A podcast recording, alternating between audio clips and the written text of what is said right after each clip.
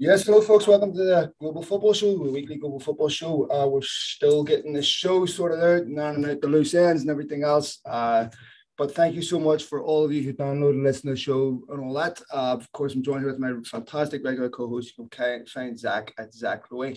Uh, Zach, of course, uh, runs the fantastic website Breaking the Lines. If you're a football geek and you're not checking this website out, you are seriously missing out. Um, honestly uh, some of the best forensic analysis on players I've seen, uh, and not the typical players, like not like your Messi's and Ronaldo's that everyone watches to death. I'm talking about all the players that you hear about that you don't know much about because you don't watch these other leagues.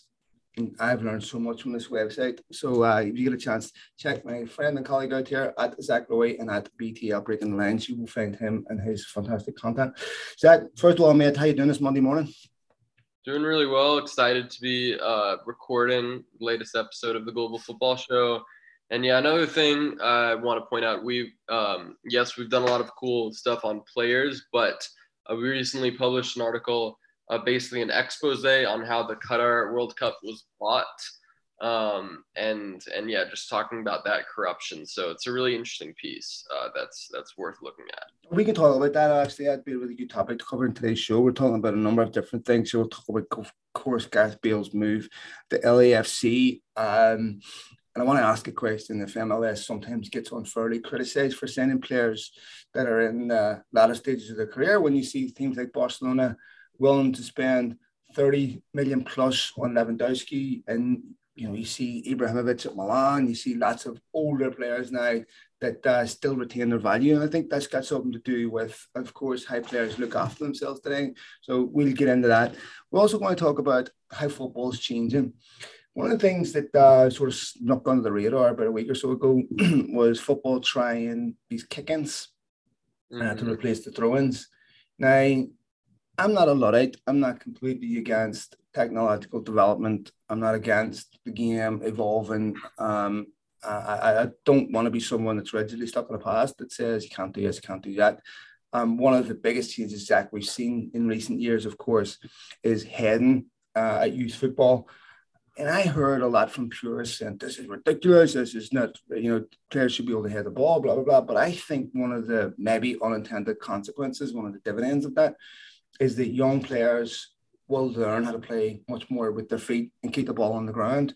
Um, and you think about how many times you head in a ball in a game, maybe two or three, you know, depending, and it's becoming even less with the ball played more and more on the ground. I'm not saying it's not a skill that you don't need, but mm. I think that some of the historical reaction to it was um, a bit ridiculous. And of course, we'll also talk about some of the things that are going on off the field that will change how we view football in the future.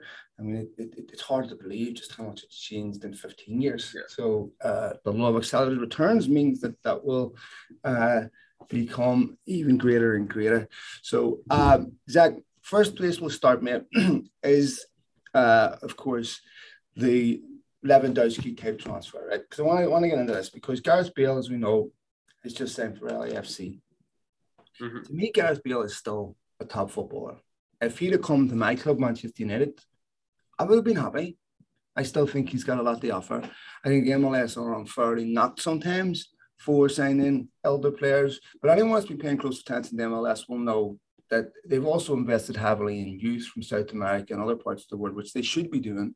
And uh, clubs like Atlanta and other clubs in the MLS uh, attract enormous amount of European scouts to sign their players. Um, you know, if you look at New York, New York City FC, of course, they're back with Manchester City. They've got Talles Magno and stuff down there. They've got some fantastic young players, Ezequiel Barco with Atlanta.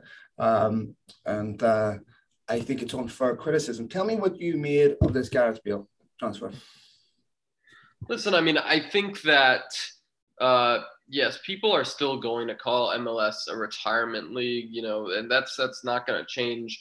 But look, if you actually look at the stats, if you actually look at the facts, the fact is they are more more and more MLS teams are spending, uh, you know, plenty of money on on one building up their academies, and that's why we're seeing plenty more homegrown talents coming through these academies, eventually getting big moves uh, to European teams. So that's something that you have to take into account. Another thing as well, um, the MLS is actually becoming one of the top destinations for South American youngsters who want to mm-hmm. take that next step in their career before going to Europe, almost like becoming a bridge in many ways. So, you know, that's something that you look at all these players, uh, you know, and, and I think that that's that's definitely something. Whether it's Alan Velasco going to Dallas, mm-hmm. uh, Diego Rossi going to LAFC, you know that is something that I think has reaped benefits because more and more MLS teams are going to be able to get a decent profit and develop these players.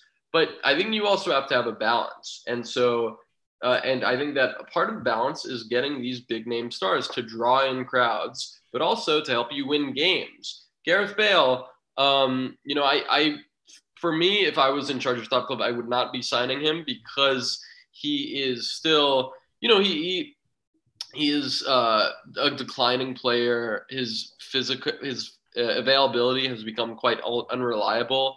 I think it's clear that his body has given up on him in some ways. But with that being said, when he's fit, he's capable of winning games all by himself. We've seen that not just with Wales, but uh, in some cases, uh, Tottenham last season. So, look, I think that Gareth Bale still has what it takes to be a very good player. And I, I think that this is an interesting move for him. I would have liked to see him return to uh, to to uh, England and you know pretend. I know there were some rumors of Cardiff and some smaller moves like Getafe, but I think this this at the end of the day this actually makes a decent amount of sense. Uh, you know, he is joining a a club where he'll expected to be will be expected to be one of the main names on the team sheet you know, he'll be uh, playing regularly ahead of the World Cup, and yeah, get get the chance to uh, to live in Los Angeles with you. So that's all. Uh, yes. Um, Although it'll probably take four hours for you to see him, knowing how uh, this traffic is. You know what? If he's putting his hands pocket and beer, that's okay. We'll, I'll put up with the four hours. Um, but let's look at this from another couple of perspectives, right? Because this sort of reminds me a bit of when Giovinco went to Toronto. Uh, Giovinco was still in his prime as a footballer, and lots of people questioned whether that was the right move. Giovinco still got in the Italian national team. He was exceptional for a Toronto, uh, brilliant, brilliant football player. Gareth Bale's obviously still an integral player for Wales. And I think that this might actually help him a bit in the sense that if you're going to go to the Premier League, it's probably in terms of intensity and pace uh, uh, the quickest and most intense league in, in in Europe, I would say. Right, mean, Spanish league has different, and Italian league has different qualities that would set it apart from the English Premier League. But I think if you ask most people who've played in those leagues, they'll tell you the pace is un- unbelievable. I remember John Obi Mikel saying this about uh, Lukaku and uh, a couple of weeks ago saying, you know, the pace and intensity in the Premier League. And that's not always a good thing because sometimes skill is, is sacrificed and other things are sacrificed when you have a high intensity game like that. But um, if you're going to pay a lot of money for Gareth Bale, you need to make sure he's fit a lot.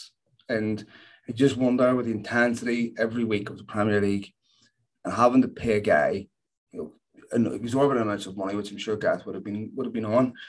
You looked at his loan spell at Spurs, Zach you know, a year, two years ago. And admittedly, that season was interrupted with COVID and everything. So um, it's not always the best benchmark, but he wasn't great. Um, I still think like you as a player in there. Um, and I think that maybe the one thing that I would concern me about the MLS, um, and I hear this a lot from players that come from Europe, is the traveling, right? I mean, you know, we can be one side of Europe, you know, in the other in a few hours and certainly uh, if you're if you're excluding Russia. Uh, but in the US, you know, the traveling is absolutely unbelievable. Yeah, no, for sure. That that's definitely one thing I think a lot of people don't take into account. You know, going from Los Angeles to New York, going to Houston, going to Minnesota, all these these these are going to you know definitely take a toll on you physically. Um, and and yeah, I think that's definitely an interesting aspect for sure. But with that being said, um, I think that it's still for for me. I think that it's still a decent choice. I don't think that if you're Bale, I don't I don't know if going back to the Premier League at this stage of your career is the right decision. First of all, you've already proven all that you need to prove um, in in England and and Europe. You know, he's won everything there is to win. that doesn't necessarily mean uh, cash out, but but I think it means you know one protect your body, go to a less intense league that's going to be maybe not as physically demanding.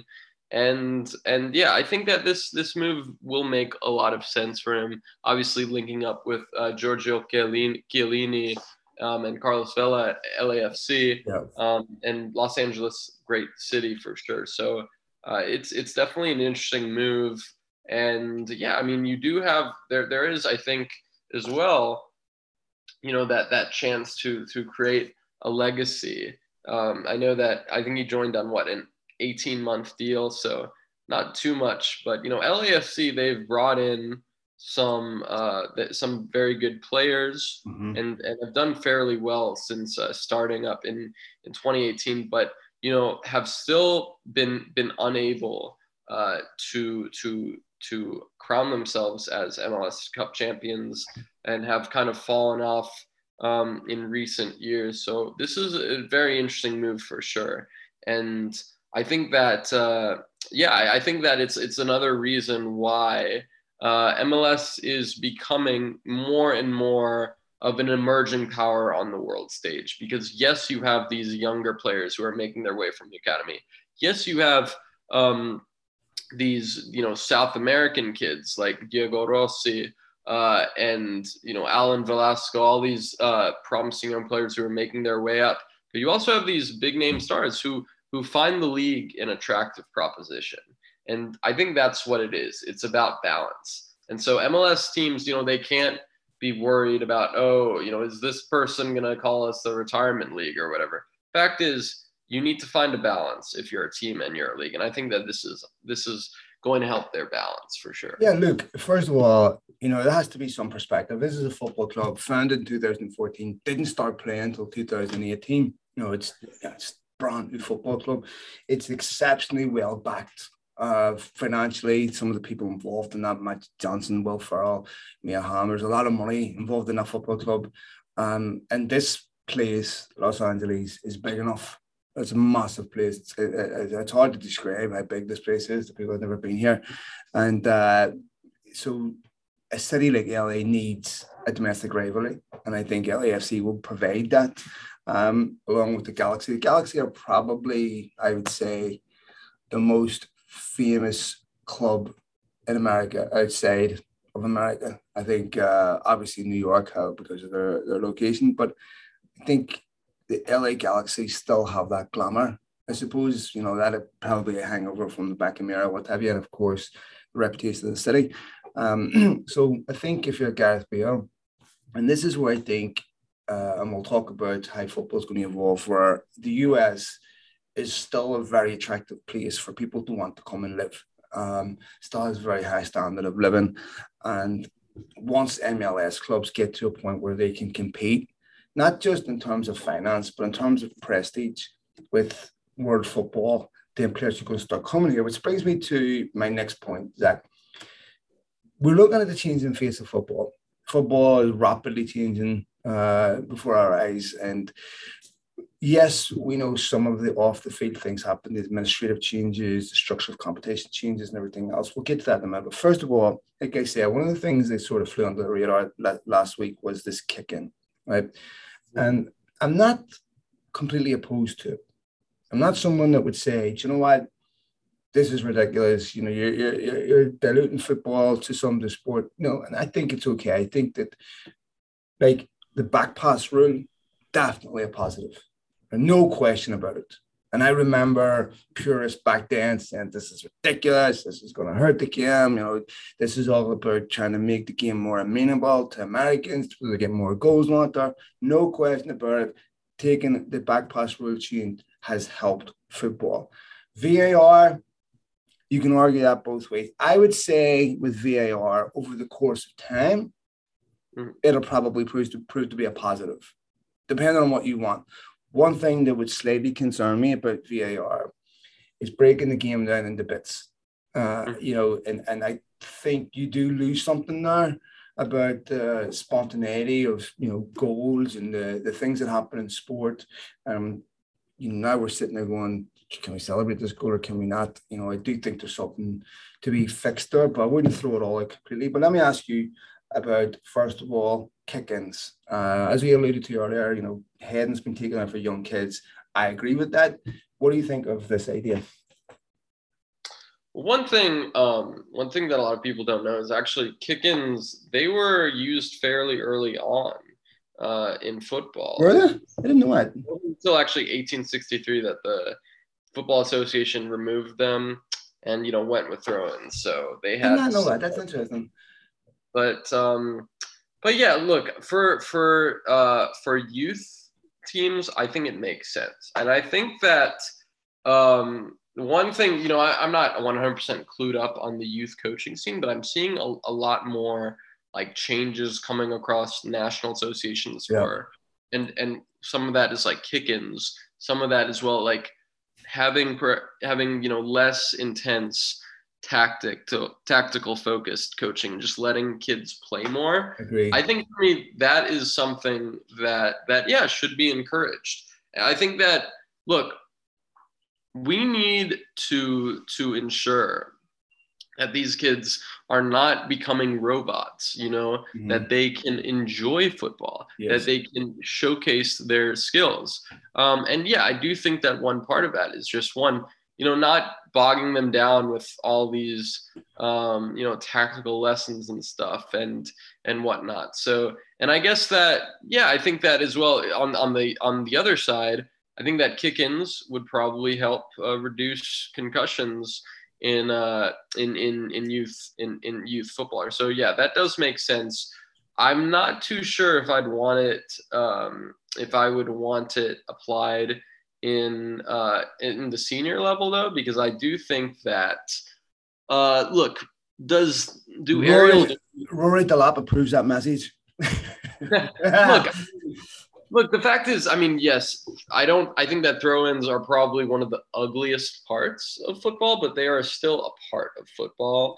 Um, and so are aerial duels. You know, you've got to learn how to head the ball whether it's winning an aerial duel or scoring or heading it out of your own box. Um, so I, I don't agree with taking away that kind of stuff. You know, I think that okay, fine. If you want to limit that to youth football, if, if you want to take take that away, go, fair enough. But you one, you need to make sure that these kids learn it at some point how to head a ball so that they're not hurting themselves. And two, you need to make sure that um, that yeah, you you don't I think give in to to people who were saying, you know, let's take this way to make it safer. Look, safety is definitely important, yeah. but football is one one of the reasons why it is the world's number one sport is because of that physicality. Okay, yes, maybe not to the same degree as NFL or rugby, but that physicality is part of what makes it, you know, the world's number one game. So I I I'm not opposed necessarily to doing that to you know extending kick-ins to I think like U12, U13 level, fair enough.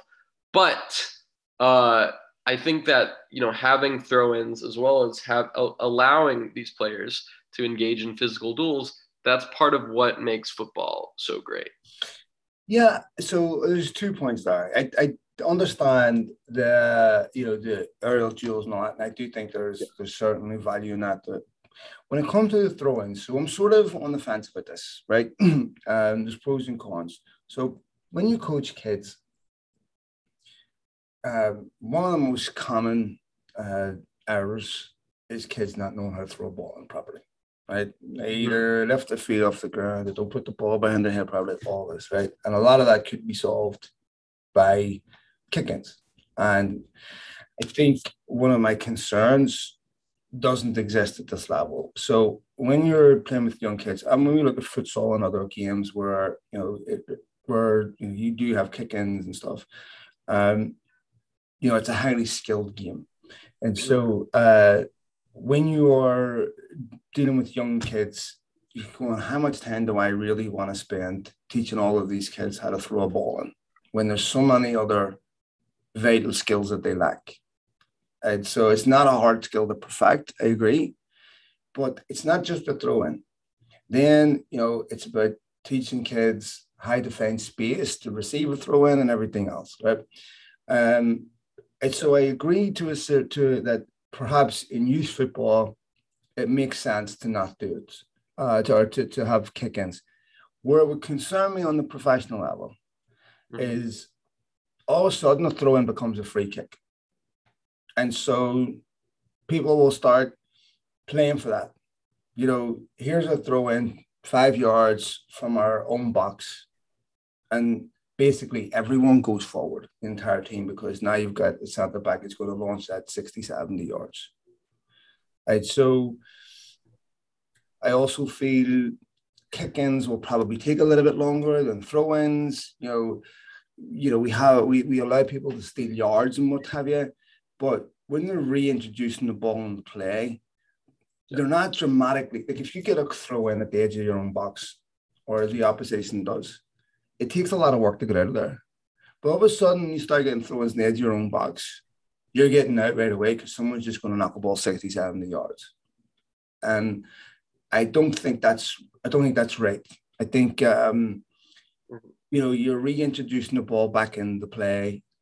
You shouldn't have the advantage of being able to knock it 60, 70 yards from and, and I, so I think there's pros and cons. I think the cons for me, I still would stick with throw-ins at the highest level because or anywhere beyond the age of 14, I would say, uh, because uh, the physical advantage is there, you know, it would be enormous. And uh, I think with throw-ins, um, I still think it's the best way to introduce the ball back into play when some when a ball rolls out. You know, you, you should you should not be getting an advantage. You know, what happens if you get a, a throw in? You know, four, 35 yards from goal. It's essentially a free kick, and to me, I don't think that should be happening. Um, so you know, throw-ins are. Someone say someone's run down the line with the ball, makes a slight mistake, ball goes out. The potential for punishment there uh, is, is huge. Now, if you've got a player with a ball and you cut him in two and he gets a free kick, well, they deserve to have that advantage. But with a throw in, I'm not so sure, you know. And I know it works both ways and everything, but I do see that as a potential negative. I also think what it would do. So when you see the likes of Rory Delap and everything, they throw these long balls into the box. I think the game would suffer technically a bit because you're going to have that a lot. You're going to have people launching the ball in the box a lot. Whereas the throw in to get up to the opposition's box requires a lot more skill. And so I just think, you know, I would probably not. There's the then comes the other questions that that was a couple of weeks prior to that. Um, this no more a revolving clock, right? So clock stops. So essentially, an American like a basketball type clock. You know, you have a you know the, the clock doesn't tick when the ball's out of play. It's all in play, and it's a 16 minute game, not a 19 minute game. What do you think of that? Yeah, this is uh this is a really interesting one, I think, and I think there's definitely a case here that that I wouldn't. I I'm a big believer of you know if it ain't broke don't fix it but i do think that you know as opposed to throw-ins i think that uh, stop clocks for me this is something that that could actually work. Because look i think that um, you know in so many games even top level games there's just so much time wasting. Yeah. And so much and it, and it just makes the game worse. Um, you know, I, I, I think that it's it, there needs to be something. There needs to be at least a start to, to improving this. Um, so one thing, one thing I will say as well, we recently published an article on the, this. Is it time for the introduction of stop clocks in football? Recently published it hmm. on uh, Breaking Lines. So um, interestingly enough, uh, the average amount of effective playing time for the Europe's top five leagues 53 minutes in La Liga, 55 in the Premier League, 55 in Serie A, mm. 56 in La Liga 1, and 57 in Bundesliga. So a minimum of uh, like 33 minutes, uh, 30 about 35 minutes of non-effective playing time, right, where the ball is just out. And and I think that I mean, I mean, it's I'm I'm I don't have the facts on this, but I'm 100% sure that uh, the effective playing time in the Primeira Liga in the Portuguese league is is a lot worse than that. That's something that I think it has really turned off a lot of people from from a lot of these leagues because, frankly, it's ugly to see teams t- time wasting. You know, a goalkeeper just uh, like waiting 10 seconds before uh, kicking a uh, you know a long goal kick uh, and and all of these players just trying to do whatever they can to get away with. And and it works for them. And because uh, because you know a lot of the times the referee will not give them a yellow card for time wasting. So i think that one of the ways to counteract that and and in many ways help the players because they're not going to get a, a, yellow card for time wasting if, if this happens. Is just is by introducing stop clocks and having let's say an effective playing time of i don't know 60 minutes you have to play for 60 minutes of effective playing time and not 90 minutes i think that's something that is worth looking at okay yes uh, 90 minutes 90 minute games are obviously a big part of football but i honestly don't think you can make the argument and say that oh, you know, having 20, 30 minutes of non-effective playing time, right? Where uh, you know, the this player is taking forever to take a throw in or you know, doing all this stuff to waste time. I don't think that you can necessarily say that that uh, benefits the game. I think that football's authorities need to be looking at things that will raise the quality and bring in more viewers. You know, you can't just like um, sit on a sit on like a glass house, you know, and and think that just because football has been uh, the world's number one sport for you know for for a century now, that it's it's always going to be that way. You can't be that uh, cocky and self assured. You always have to be looking at threats of other sports such as basketball, such as cricket, you know, all these other sports that could overtake them and look at what can we do to draw more people in and to make it better.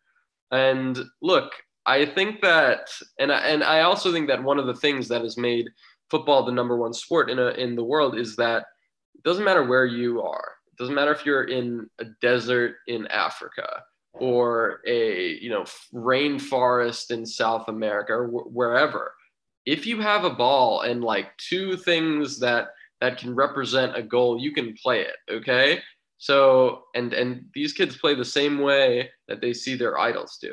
But I don't think that they're going to be, you know, taking five, ten seconds to take a throw in or do all this shameless time wasting. You know, they they're gonna play for the love of the game. So frankly, I don't think that making football uh, based on making football a football game be based on effective playing time rather than you know 90 minutes um, for me that would not take away from the the what what makes football so great yeah there's also the other side of this in the sense that you have to be very careful you don't tinker too much and you know if you go back to the super league um, one of the things florentino perez said and you'd be better placed than me to answer this uh, is that young kids aren't watching 90 minutes of football anymore. They don't want to watch 90 minutes of football anymore. Um, and you know, we talk we talk about you know diminishing attention span and the constant news cycle, and you know, one of the things that has changed immensely is the usage of social media while games are being played. So people are toggling between the game and giving their emotions, are giving their views on the game. And I've even looked at myself, Zach. I've looked at um, tweets that I've made whilst watching a game, and they're not my best moments. Uh, they're historical because they're 100% emotional. You look back on later and you go, I wish I didn't have access to And I've actually tried to do better about that. But there's no question how people consume the game is changing. And whether they're paying attention to every minute of the game, I would debate. So, and we also have this new phenomenon of watch parties, which is a bit strange to me, but you get people watching other people watching a game to see what their reactions are. So when I was growing up, none of this stuff was even imaginable. And you watched football. When I was watching football, I didn't take my eyes off it. I consumed everything that was in front. And that's it's a good thing. I'm just saying this is how things have changed. So there's no question about it that how people consume football today is kind of is changed, uh, unrecognizable from what it once was. And of course, we have this Florentino Perez coming. I don't agree with that. Um, you know, if you take a look at the Celtics Warriors, you know, um, my kid, 15 years old, was glued to it, start to finish. I know it's anecdotal, but nonetheless, I, I would be surprised if that's the case. So there's how we consume the, the, the football content has completely changed and our relationship to that has completely changed. So do you think that um, that is also playing a role where football's looking at this and going, look, uh, the way young people consume our content, it's much more highlights driven, right? You see a lot more of condensed content, bite-sized content to borrow corporate parlance, which I hate.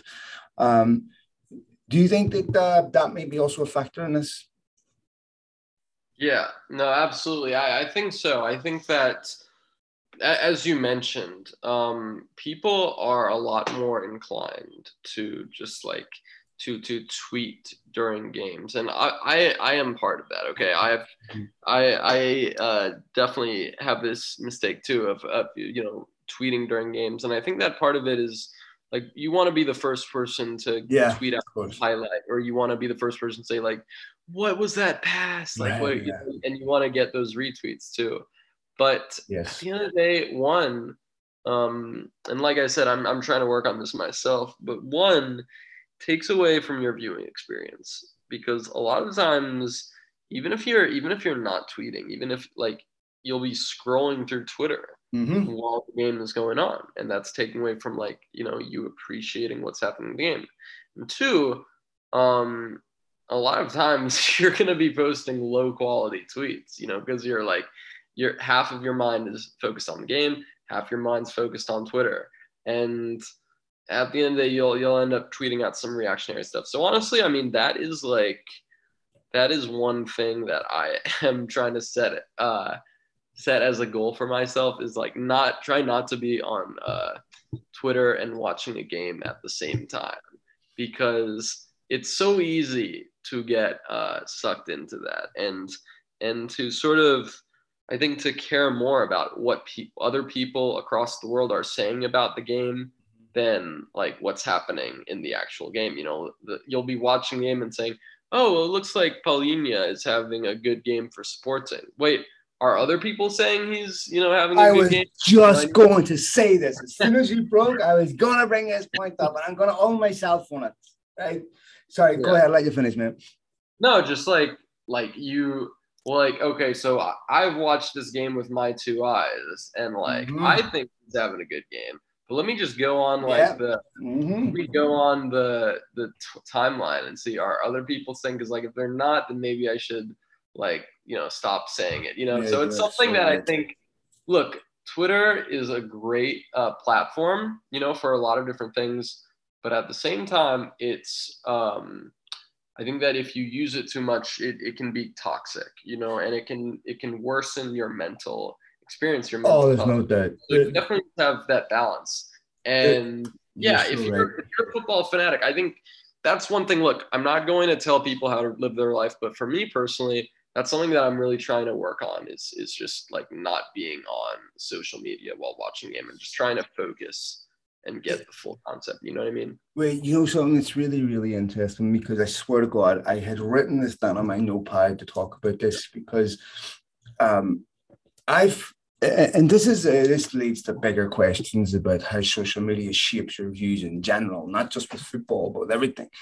And so, and and influencers and how they shape their views.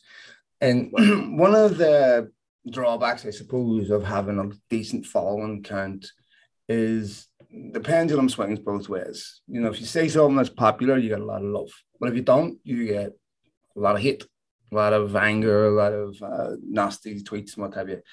And so I've caught myself in the past sitting there watching the game. Luke Shaw's, Luke Shaw's playing really, really well here. Really, and then I'm reading social media a bunch of tweets about how crap he is and how bad he's playing. Yeah. And everyone wants to ride the populism wave. That's just human nature. That's human psychology. And social media is designed for virality. It's designed to hijack the pleasure centers in your brain, right? And everyone wants to be told what a great guy they are and how knowledgeable they are and all that. That's I'm not divorced from that. I'm not better than anyone else. I'm completely vulnerable to that as well. And I have definitely, definitely changed my view on what I'm watching based on reading the room, right? Where I'm like, oh, maybe I'm wrong here. Maybe he's not. And then you'll see a bunch of people agreeing with, you know, with Luke Shaw didn't play well. Yeah. And then you'll find yourself wanting to be in the in group and writing something that's can answer with that, that gets you and but it's not really how you think. And then I sat and I thought about this, not just with football, but in life in general, in politics and everything, and how powerful wanting to be popular.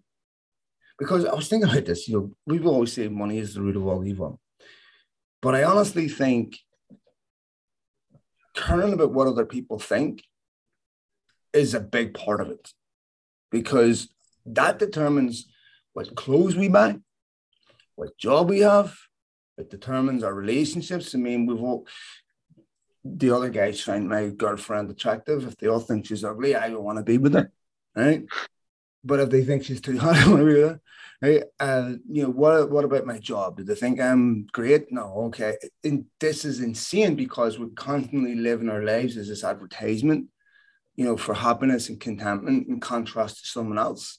You know, and the reality for all of us is, um, you know, pleasure and happiness are two very different things. And most people are chasing pleasure and don't realize that it's not happiness. They're very different things. I'm getting on a bit of a tangent here, but you're right. Um, it's really interesting how powerful social media is in shaping our own views. And then what will happen, Zach, is 10 minutes later, I will believe into my soul that Luke Shaw is playing bad, even though that's not what I thought 10 minutes ago right? And it's like, you know, you tweet something that people disagree with.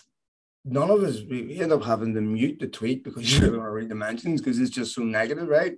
And and no one likes how that makes it makes you feel. So it is interesting to see how that shapes our views. Also, what's interesting in the human experiment of social media is so social media has basically it's connected the entire world and you've got an amalgamation of different cultures, different views, different lenses, and inevitably that's going to bring conflict because people are being brought together. Uh, you have different cultural, social norms, and different views, and different everything. And so, inevitably, and I say this to anyone who's getting you know criticism or abuse on social media, you have to realize this is part of it. This is part of the game, right? You, it, whatever you say, if you say hello, you're going to have 10% of the population that's going to call you a douche. And that's just life, right? And yeah. you can't take it too personal. I mean, I, I, I'm doing this now, I, I don't know, for 12, 13, 14 years. And I, I even look at some of my early, some of my tweets when I first started doing this and how much I've changed as a person and how much the things that, you know, once perturbed me 10 years ago don't today. And so the other thing is, is that, um, you know, when I look at how I've changed and, and look at how social media has changed me uh, and how we that, that makes me wonder when I extrapolate what the next 10 15 years are going to look like uh, and how we consume sport. And I think they're going to be inseparable from social media. And um, and the other thing is that this also heavily influences how clubs behave right? Mm. because they're trying to ride that populist wave too they're in the entertainment business. So um, it's really incredible this human experiment that has brought all of us together with such broad, diverse views, a lot of positives, some negatives too, and um, and trying to thread that needle of saying something that's not going to provoke abuse, but that's just part of it. Man, like I said, I've been doing this a long time. In the time that I've been doing this, I've been fortunate enough to build relationships with some key people in football. Um, for, uh, uh they're my best friend. I don't think they're. I don't think I'm theirs though. but uh, but they, of course, provide you with information, most of which I can never talk about, right? And I still get people today calling me a fraud or a pedophile or whatever because they you say something they don't like. It's just insane right? And uh, I don't know, uh, but that's the world that we live in. So I would say to anyone chasing big follower counts, it's not what you think. So um, sometimes it'd be nice to go back to a, a burner account that has 10, 15 followers and say what I actually want to say, not what I think I should say. Um, yeah, some interesting, some interesting stuff were made about what we think will change over the the coming years, and some of the things that I want to touch on in future shows uh, is, of course, how do we get competitive balance back in football? Because obviously UEFA is trying to address this with the new FFP. We'll cover that a little bit more depth probably next week, folks. Um, I want to also, Zach and I will also have a conversation about how does football deal with political issues such as taking the knee, such as all these other things that you know the poppies that are on shirts that are controversial should be even touching it should it not? Um, you know uh, uh, obviously in this country zach you know politics and sport are inseparable. I mean it, it, it is quite incredible if you're from europe to come over here and to see admittedly when i come over here in 9-11 it, it just happened but it was jarring to me it's shocking to me to see how integrated they were and and and uh, you know see the military on the field here and it, these are things you never would have saw in the Premier League. Now you're starting to see that because they uh, you know the Premier League copies the NFL and absolutely everything that they do. So. Uh, but that's a topic that requires a little bit more nuance and research, and we need to do that justice. So I'm not going to touch on it today. Um, and uh, don't forget, folks, get your questions into us for future shows. You can tweet myself at Malakans or at Zach Billy uh, or at Beyond the Pitch. Uh, Zach is also an admin on Beyond the Pitch, so uh, he will keep Pop Speed on the Twitter account as well. So he, he, so you'll get an answer from one of us. We want to start integrating that into the shows uh, going forward. Um, Zach, a couple of things before we go and talk about um, Raheem Sterling. So it looks like Raheem Sterling could be going to Chelsea and the knockdown bid. Um, I have to be honest. I think Raheem Sterling is a 35 million pound footballer, even if he's got four years left on his contract, because I think that he failed. And the, the, the, when we look at footballers, the last part of their development is the hardest, right? Because so few people can make that jump from a good player into a great player, or a great player into a world class player. It, it's so hard to do. And so many people fail at that last jump. Right? we see so many young players with enormous potential that don't quite make that. Raheem Sterling, when he was at Liverpool at 17, was incredible. Right? I would argue that Raheem Sterling at 17, he's 27 right now, hasn't developed that much because he, I honestly think he frustrated Pep Guardiola Manchester City with the amount of chances that he misses in games, which is just can't do at this level and still win European Cups those small margins cost City against Real Madrid. Um, I don't really understand why Chelsea would be in for him, given that uh, Todd Boehly will be given um, know, took a lot of money. What do you think Raheem Sterling? Yeah, it's an interesting one. I mean, look, it's it's. I think that the biggest reason why Sterling uh, has not perhaps reached the heights as as he perhaps was was tipped when he joined Manchester City. And uh, for let me preface this by saying I think that Sterling has been a great has been a great signing for them. I think that he's been a very important part yeah. in their dominance and you know proven that he can be a consistent goal scorer. And uh, but but yeah, you are right that I think his finishing woes have been perhaps the straw that broke the camel's back. Um, you know, I, I, would, I would, I would also say that um, against Real Madrid, I think that City's two best chances in the latter ends, both of them came from Grealish.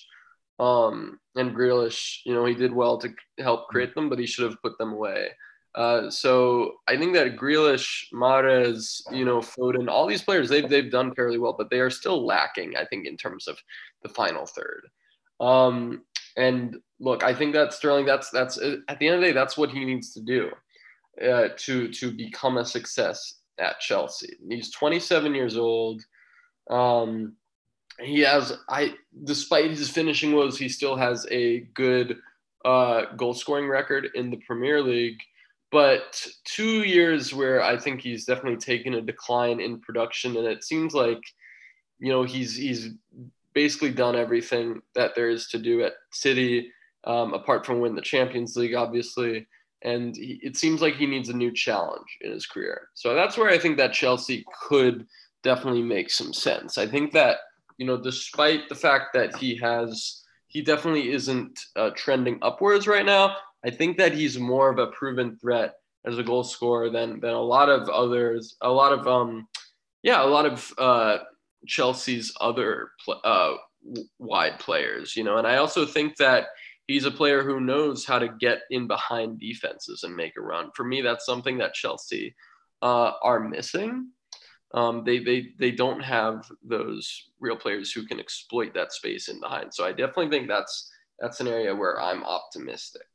Okay, so that, that, that that's yeah. a big departure from you know when Solskjaer took over Manchester United, the first yeah. player that became obvious to me that was going to be cut was Romelu Lukaku, because right. United wanted that City-esque interchangeable front three, where you didn't really have a target man. You had players that played in the channels, and they, you could able you were able to switch them around. So, what you're talking about here that Raheem Sterling brings to the team is a team formation and lineup that's not compatible with Romelu Lukaku. I know we all know Lukaku's leaving, but why did Chelsea spend 19 million on a, on a guy that's not suited to Thomas Tuchel's um, way of playing? You don't think I look? I think that Lukaku. I, I think that yeah, spectacular failure for sure. But I, I don't know if I'd say that Sterling and Tuchel's system is a square fit. Is a square. No, no, I would say Sterling fits, but I, I, am yeah. that's Sterling in question. I'm trying to question why they bought Lukaku because Lukaku. Oh yeah. Lukaku doesn't fit that type of system.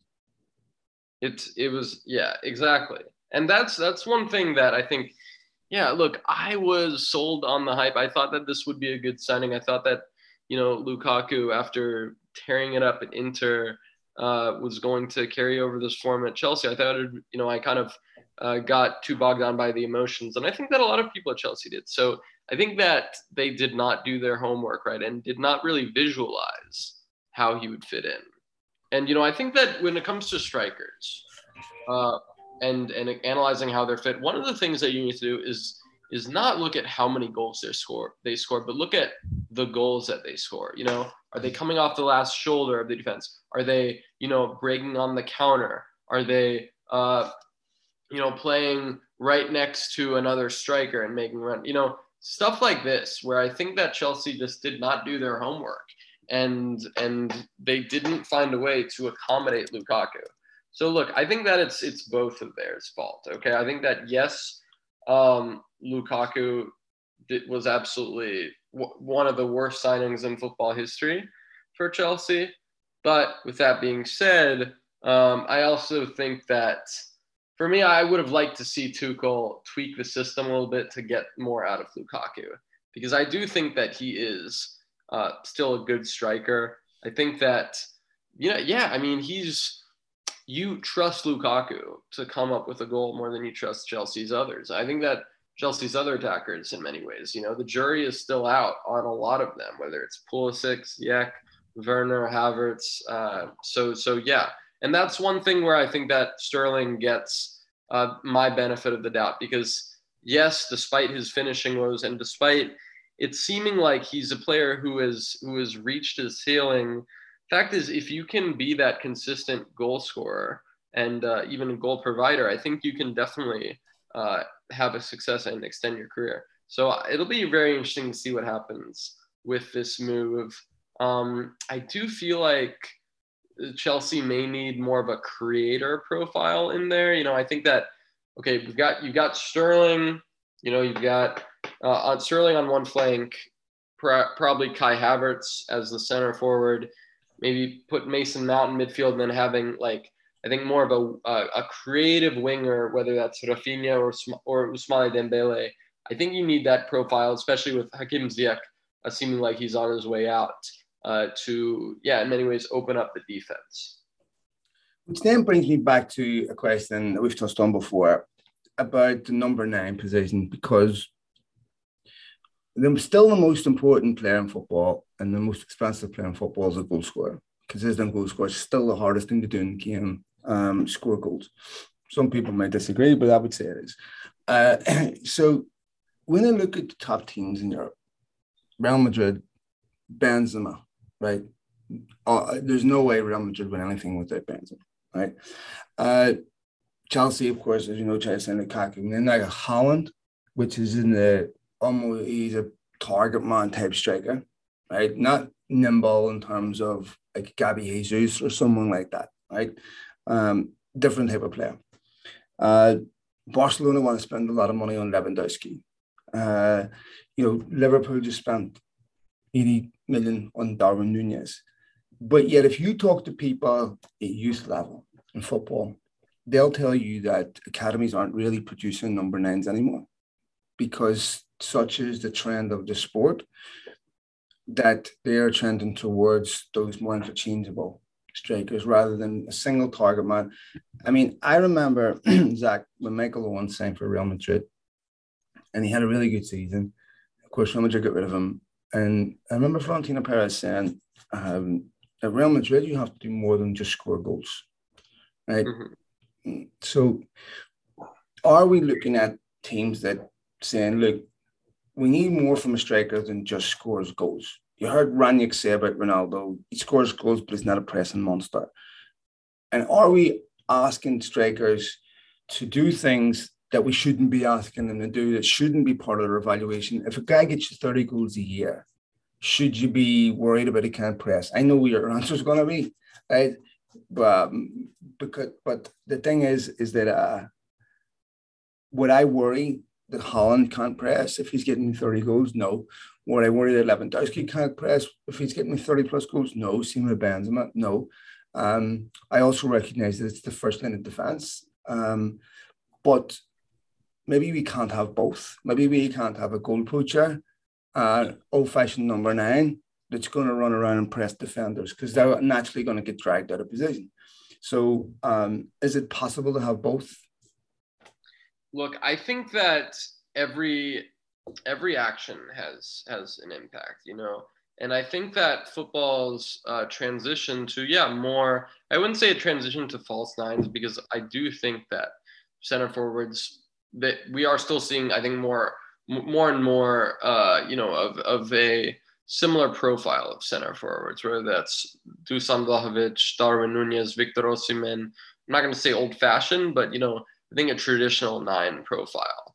Um, but yeah, with that being said, I think that the more, yes, obviously, the more time you spend focusing on uh, other attributes, yeah, the less they're going to be focused on, you know, uh, on on just natural goal scoring attributes. So that's that's that's something that's just you know an, an end result of football's um, shift. But at the end of the day, look, I think that what this is going to do is just force more and more center forwards to just try to add more levels to their games. And and I think that uh, you can't be. It's very hard to be a center forward who lacks, um, you know, that ability to to to uh, link up with attacking teammates, to hold up the ball.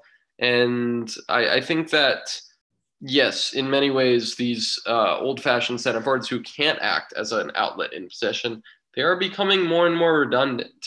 Um, so I remember the case of Rafinha and Mauro Icardi. Uh, they were both at Barcelona's La Masia Academy, um, and ironically would end up playing together for both Inter and Paris Saint Germain. Uh, but but Rafinha, well, Icardi was playing for them and uh, he ended up being pushed out of the team by Rafinha, who was acting more as a false nine. Uh, and that's what caused Icardi to end up going to Sampdoria. but you know, so so I think that a few years ago, people you know were laughing at Barcelona, like, oh, how can you look how can you you know let such a rare talent like Icardi leave? But now you look at Mauro Icardi's career, and I think that you could argue it, it hasn't panned out uh, as it should have. And I think one of the biggest reasons, the fact that look, this guy is, um, yeah, I mean, this guy is a striker of yesteryear. He doesn't have that much ability on the ball. He's not that quick. You know, he just has that ability to to find that pocket of space. And and yeah, he doesn't need many touches to score goals. So give him that. But uh, players like Icardi, who I think would have, you know, who, who would have definitely be have been at more uh, top clubs and and who would have you know, been more, there would have been a lot more Icardis 10, 20 years ago. I think that you, you are going to start seeing more and more of these players phased out because, frankly, um, as teams try to play with more possession, play with more, uh, yeah, play play with more options in possession. You need to have all of your players, whether that's a goalkeeper, whether that's a striker, whether that's a midfielder, whether it's a defender, being comfortable with you know, touching the ball, linking up, uh, making the right pass. That's something that that players just need to do. Um, so yeah, in many ways, it's like you know, it's it's like you you go and look at a car that you wanted to buy like 80 years, like that by 20 years ago, and uh, realize that it just doesn't meet the same standards as today's cars, you know. And, and yeah, yeah so I, but yes and no. Yeah. Okay? okay because here's it right. So we we're seeing football positions change, right? Yeah. None more so than the fullback, right? So it used to be as a fullback, your job was to defend. That's it. Right. Now, if you can't get forward as a fullback and that's open to the attack, you are like you say, becoming obsolete. Right. I mean, yeah. there are some players that are very good defenders that offer nothing going forward, and those gaps are obvious when you don't add yeah. that to your game. However, do we get a situation where we have players that are jack of all trades, master of none, where they've got a little bit of this and a little bit of that and a little bit of this and a little bit of that, but they're not expertise. They don't have like I would argue that as the fullback positions have evolved to be wingbacks, they're not as good defensively as what the predecessors were, whose job was just to defend. I mean, I, I Trent Alexander Arnold is an exceptional young player going forward. but he has vulnerabilities in behind. Some of that's positional, of course, because of where they play. But there's to me no question about it that defensively, in terms of uh, you their ability to defend, um, has diminished. Also, when I look at goalkeepers, another position that's changed and, and you know unrecognizably. The first thing I want a goalkeeper to be able to do is to do what a goalkeeper's responsibility is. That's keep the ball out of the net. If he can spray passes and he can, you know, be a sweeper keeper and all that, great. Right? But if I've got to take something away from my goalkeeper, right, to be a sweeper, I'm not sure I want that. And it's hard yeah. to get everything perfect. I mean, Ederson, when he came to Manchester City, yeah, was probably for a year or two the best goalkeeper in the Premier League. I would probably say that's Alisson right now. um, mm. He is he he was notorious for being a sweeper keeper and all that there.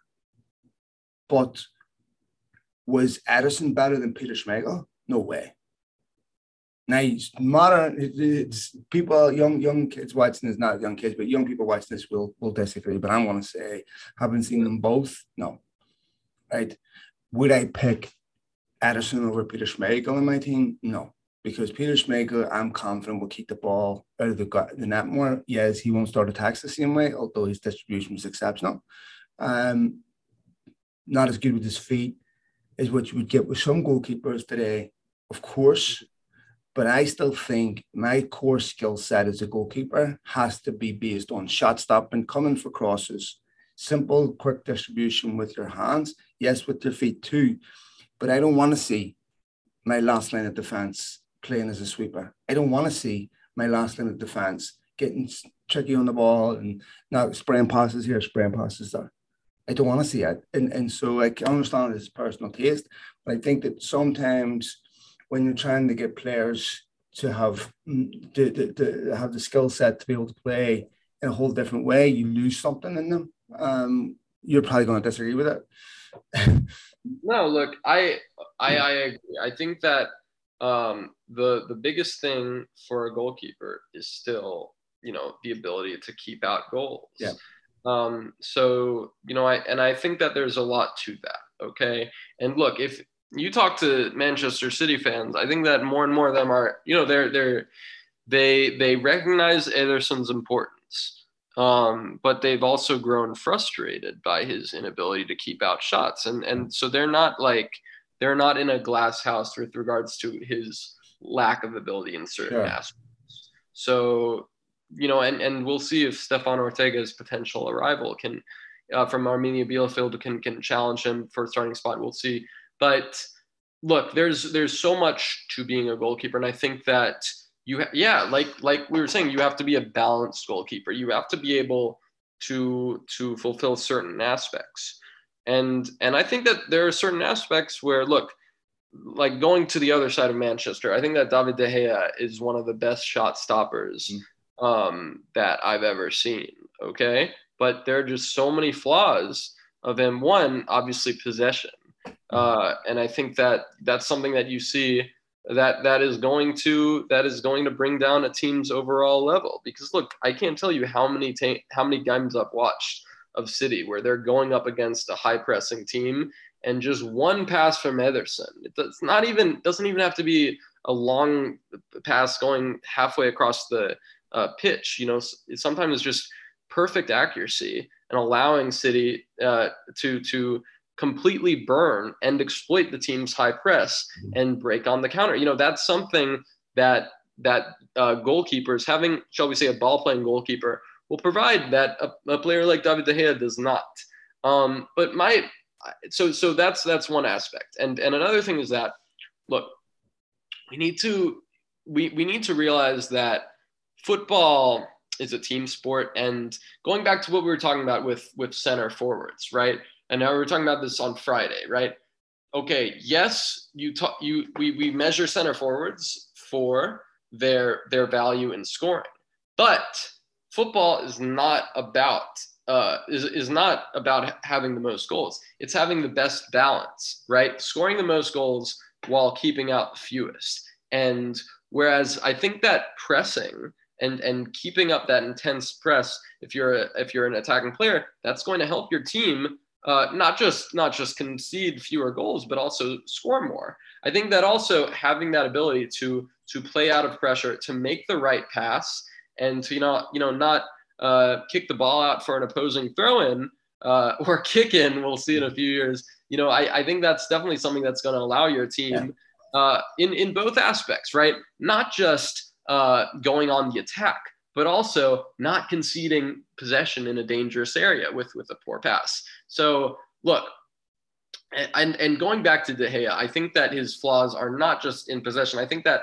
in terms of uh, claiming high crosses, that's something he needs to work on. So we need to start judging goalkeepers. I think that you know going back to what we were talking about with you know highlight clips and how like players with you know who will do the fancy skills and and dribbles and uh, flicks and and step overs. They're they're going to be rewarded by that. I think similarly with goalkeepers, right? With these uh, with these great reactions and shot and and saves. And okay, fair enough. But there's so many other aspects to a goalkeeper's game besides shot stopping. You know, part of it is uh, claiming high crosses. Part of it is commanding your box. Part of it is communication.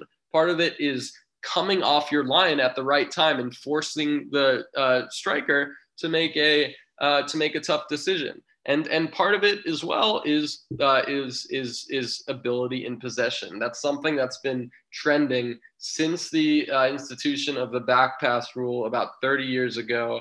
And that's going to make, you know, more and more goalkeepers, just like, just like we're seeing with, with center forwards, you know, adding new layers to the game. And, and so, yeah, personally, uh, I don't know if it's, if it's if the two are mutually exclusive. You know, I think you can be a good shot stopper as well as a good passer on the ball. Yeah. And yes, I think that I think that if look, if I'm if I'm a if I'm looking for a goalkeeper for my team and I'm going and and I have to look at um I have to look at uh you know and I choose between a goalkeeper with you know great uh you know claiming crosses, great aerial ability, great you know, uh, shot stopping and reflexes, and uh, versus somebody who's not very good in those but has good distribution, I'm going with the first one because the goalkeeping attributes, absolutely, they are still more important.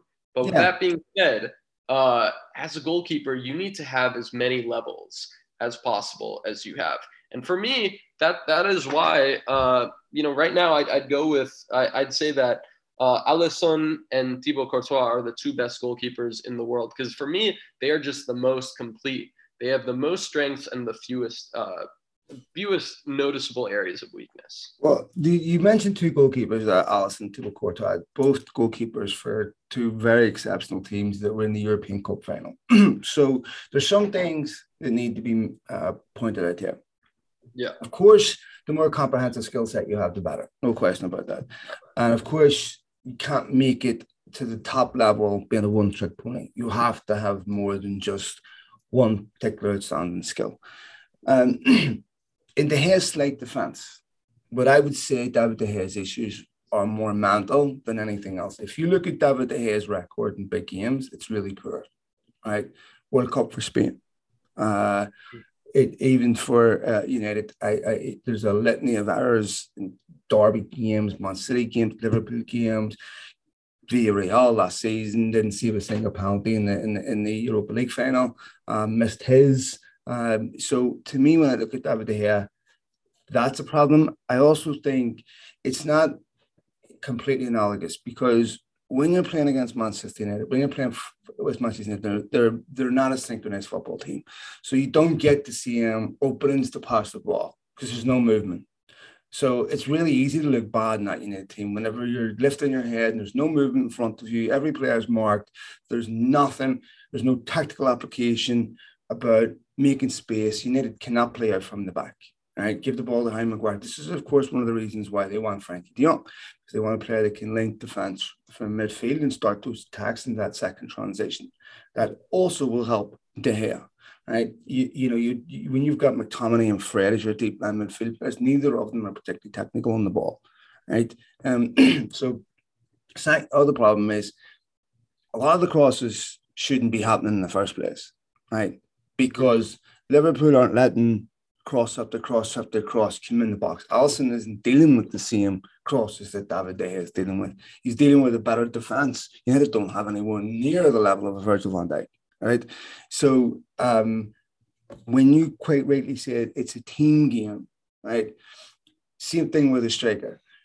You judge a striker at the bottom of the table against one that's at the top. If a striker is scoring 15 goals for a team at the bottom of the table, that's worth 30 goals for a team at the top because the, the, the chances that he's getting are a lot fewer than the chances that a top level striker is getting. Like Cristiano Ronaldo, to me, if he'd have played for Liverpool City last season, we'd be on 30 plus goals this year. No question about it. Right? Just the ratio of chance conversion and all that there, no question about it. Right. Um, but when you, I mean, this is why it's not a, you know, a fair comparison. No, Liverpool got, you know, 20 penalties and Bournemouth got one. Well, yeah, Liverpool are spending a much higher ratio of time in, their, in the opposition box than Bournemouth are, so they should be getting more, right? So I think there's some variables in there that don't make it, you know, completely analogous. I'm not saying that David De Gea doesn't have weaknesses. He most certainly does. And if you ask any United fan, um, coming for crosses and stuff like that is certainly an issue. But if you go back to David De Gea uh, after his second season, when he was playing in the Manchester United team that won the league, none of these criticisms were there, right?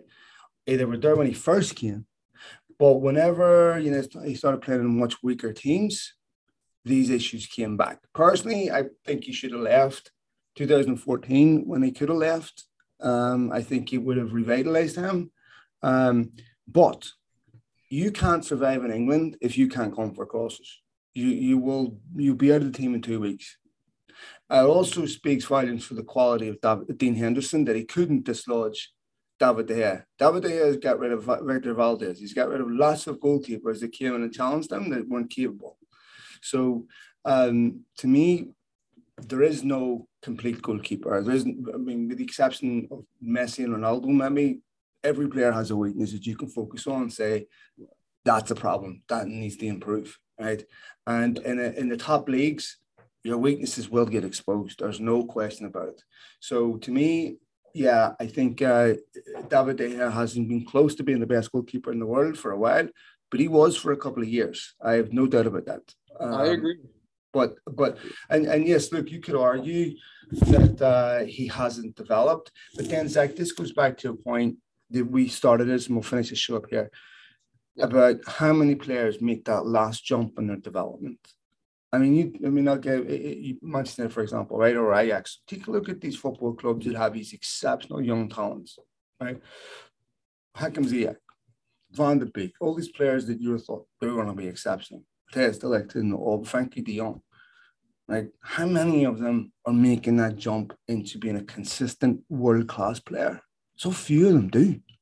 Yep. And, and, so I think um, what we have to understand also is that uh, reaching perfection is so rare and so difficult. I mean, Manuel Neuer was the best goalkeeper in the world for a couple of years. Now he's not, right? And it's such a hard thing to maintain because there are so many play people competing for that claim. And I would agree, but also that Alisson's the best goalkeeper probably in the world. But also, I think it helps. Like if Alisson was playing for Manchester United, we'd be discussing weaknesses in Alisson's game that we're not discussing right now because they're not obvious right? You'll get exposed at United in a way that you're not going to get exposed at Liverpool because there's enough in the rest of the team to make sure that doesn't happen.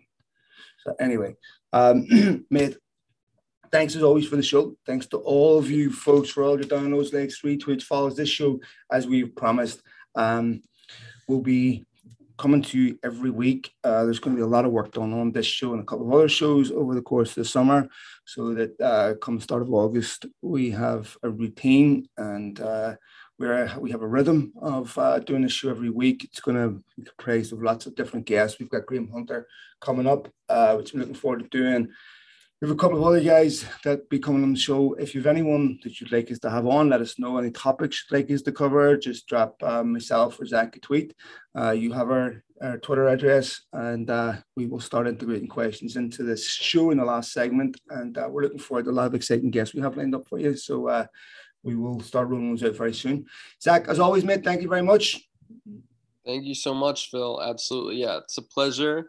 And yeah, thank you to everyone for tuning in. Um, you know, Phil is a great co-host, but above all, he's a great friend. Thank you, uh, so I'm I'm really excited. I you know I know there have been some bumps in the first few weeks, but honestly, this is something that's not just short term. This is long term that we're going to be doing over not just weeks but months. And yeah. we've already had some great guests on, and I'm excited to have a lot more. Yes, absolutely. So, folks, get in touch with us. And, uh, we will uh, we will answer all your questions, everything else. Uh, this month's encyclopedia on football. Thanks as always, mate. Take it easy, Zach, and uh, all the best, folks. Take it easy.